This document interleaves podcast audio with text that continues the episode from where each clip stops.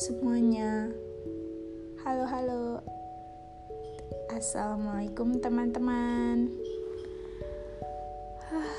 Excited banget sih. Gua kayak ngerasa senang banget. Dan alhamdulillahnya teman-teman gue tuh kayak support gue gitu. Kayak yaudah rajin-rajin lagi bikin podcastnya. Semangat terus berkaryanya kata mereka kayak makin semangat terus buat bikin podcast senang banget. Dan semoga kalian tetap sehat selalu. Dan jangan lupa tetap jaga kesehatan. Jangan lupa untuk bersyukur. Saya mendapatkan amanah yang luar biasa parah. Kayak suatu bentuk penghargaan banget buat saya. Yang sebelumnya Gak pernah kebayang di otak saya dapat amanah kayak gini. Dapat amanah untuk menyampaikan goresan tinta yang dikonversi lewat pesan suara. Ini dari sahabat saya. Dia bilang begini, Nin, boleh saya menitip goresan tinta untuk seseorang yang saya cinta? Seseorang yang pernah mengisi hati dan hari saya, yang saat ini memilih untuk pergi, kata dia. Dan so I said yes. Pesan ini dari seseorang yang kerap disapa Mas Bro. Untuk seseorang yang pernah membuat hatinya tersayat. Judulnya Bila Terganti. Ngomong-ngomong soal tergantikan atau digantikan, siapa sih yang mau di posisi itu? Pasti gak ada yang mau kan? Ya pasti sakit banget rasanya. Pahit guys, kayak kopi tanpa gula.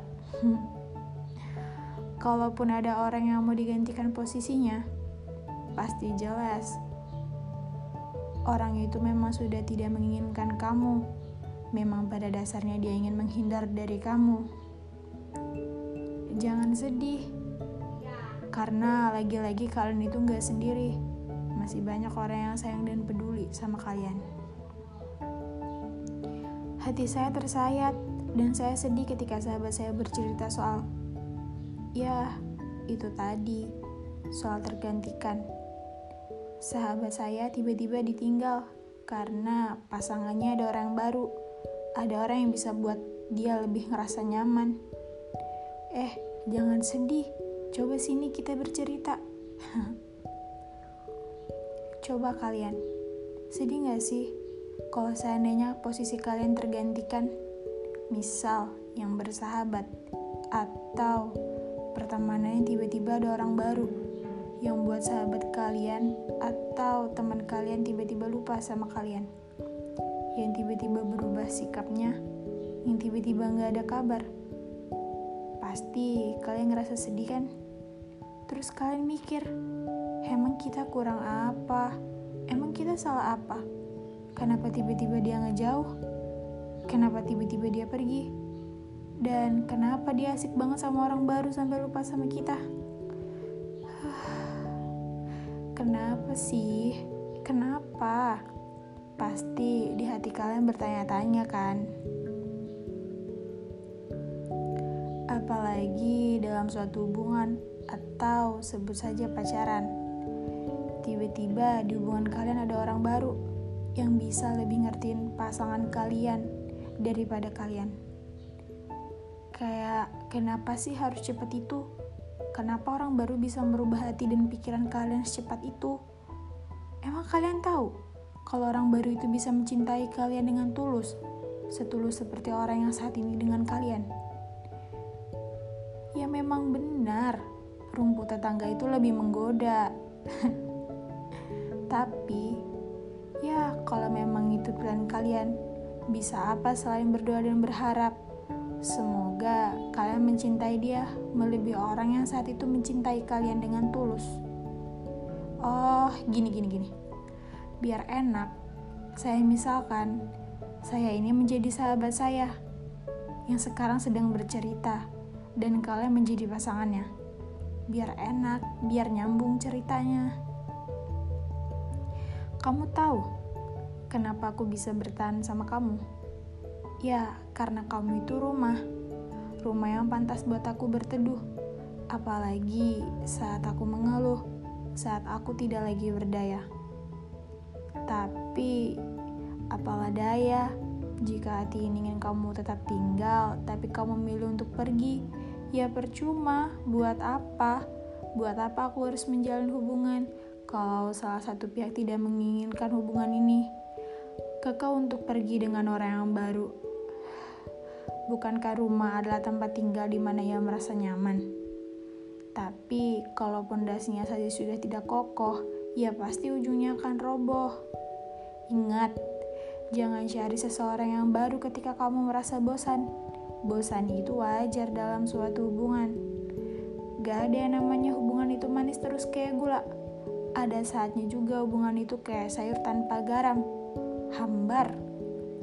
Itu ujian. Kalian itu sedang diuji apakah kalian kuat untuk tetap bertahan dalam hubungan itu. Yakin pasti akan ada pelangi setelah hujan. Mencari orang baru ketika kamu bosan itu hal yang gak wajar, karena hal itu akan terus berulang nantinya. Ya, semakin dewasa, saya semakin mengerti, merelakan, memaafkan, melupakan, dan berlari dari seseorang yang dicinta itu merupakan bagian dari hidup. Awalnya berat memang, tapi kita juga harus berani ambil keputusan.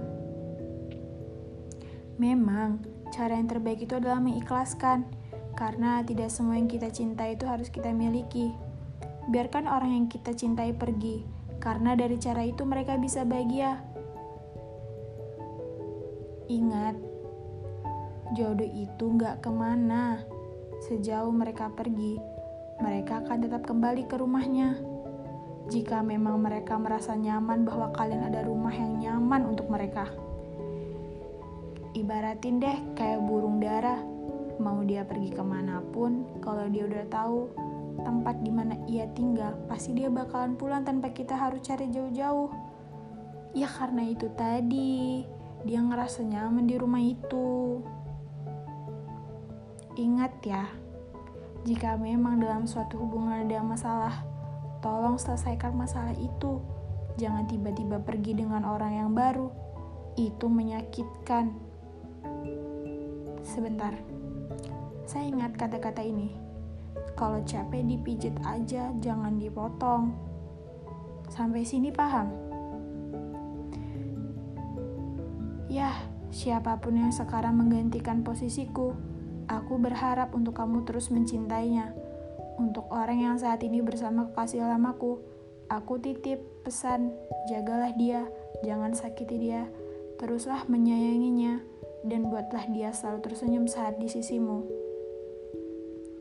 Dan berbahagialah kamu, semoga semesta baik padamu selamat atasnya dariku, mendapat seseorang yang seperti apa yang kamu mau. Sambutlah awal yang baru dengannya, lukis dan gores tinta di hatinya yang kamu punya. Aku pamit ya. Itu pesan sahabat saya untuk orang yang bisa menggantikan posisinya sekarang. Kenapa ya rasanya sedih juga? Sedih, terbayang gimana rasanya kalau posisi kita tergantikan. Berat, kamu gak akan kuat. Oh, kayaknya udah dulu ya. Mungkin itu dulu sih yang saya bisa sampaikan di podcast kali ini. Semoga podcast kali ini membawa makna dan bisa membawa berkah. See you, see you, see you. Bye bye semuanya. Assalamualaikum.